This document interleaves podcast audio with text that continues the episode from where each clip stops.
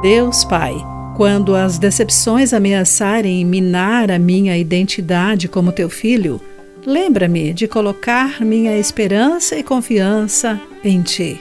Olá, querido amigo do Pão Diário, muito bem-vindo à nossa mensagem do dia.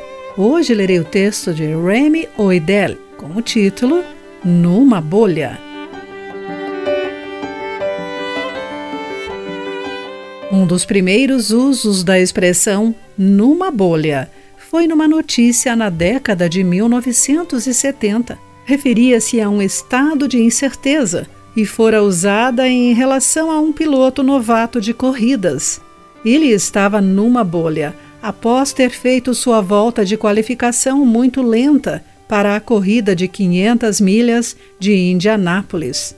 Mais tarde, o seu tempo foi confirmado Embora ele fosse o mais lento entre os que se classificaram, lhe foi permitido competir naquela corrida.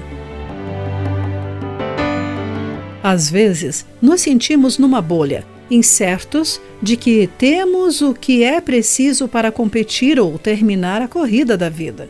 Quando nos sentimos assim, é importante lembrar que em Jesus nunca estamos numa bolha.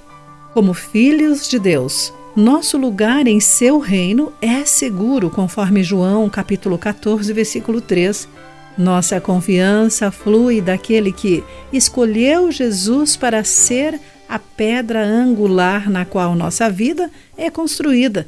E o Senhor nos escolheu como pedras vivas, cheias do Espírito de Deus, para sermos as pessoas que ele nos criou para ser conforme 1 Pedro, capítulo 2, versículos 5 e 6.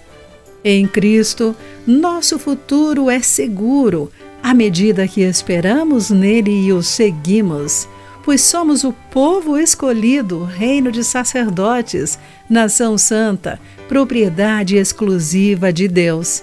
Assim, vocês podem mostrar às pessoas como é admirável aquele que os chamou das trevas para sua maravilhosa luz. Aos olhos de Jesus, não estamos numa bolha, somos preciosos e amados. Querido amigo, o que você pode fazer para recuperar sua confiança em Jesus? Pense sobre isso. Aqui foi Clarice Fogaça com a mensagem do dia.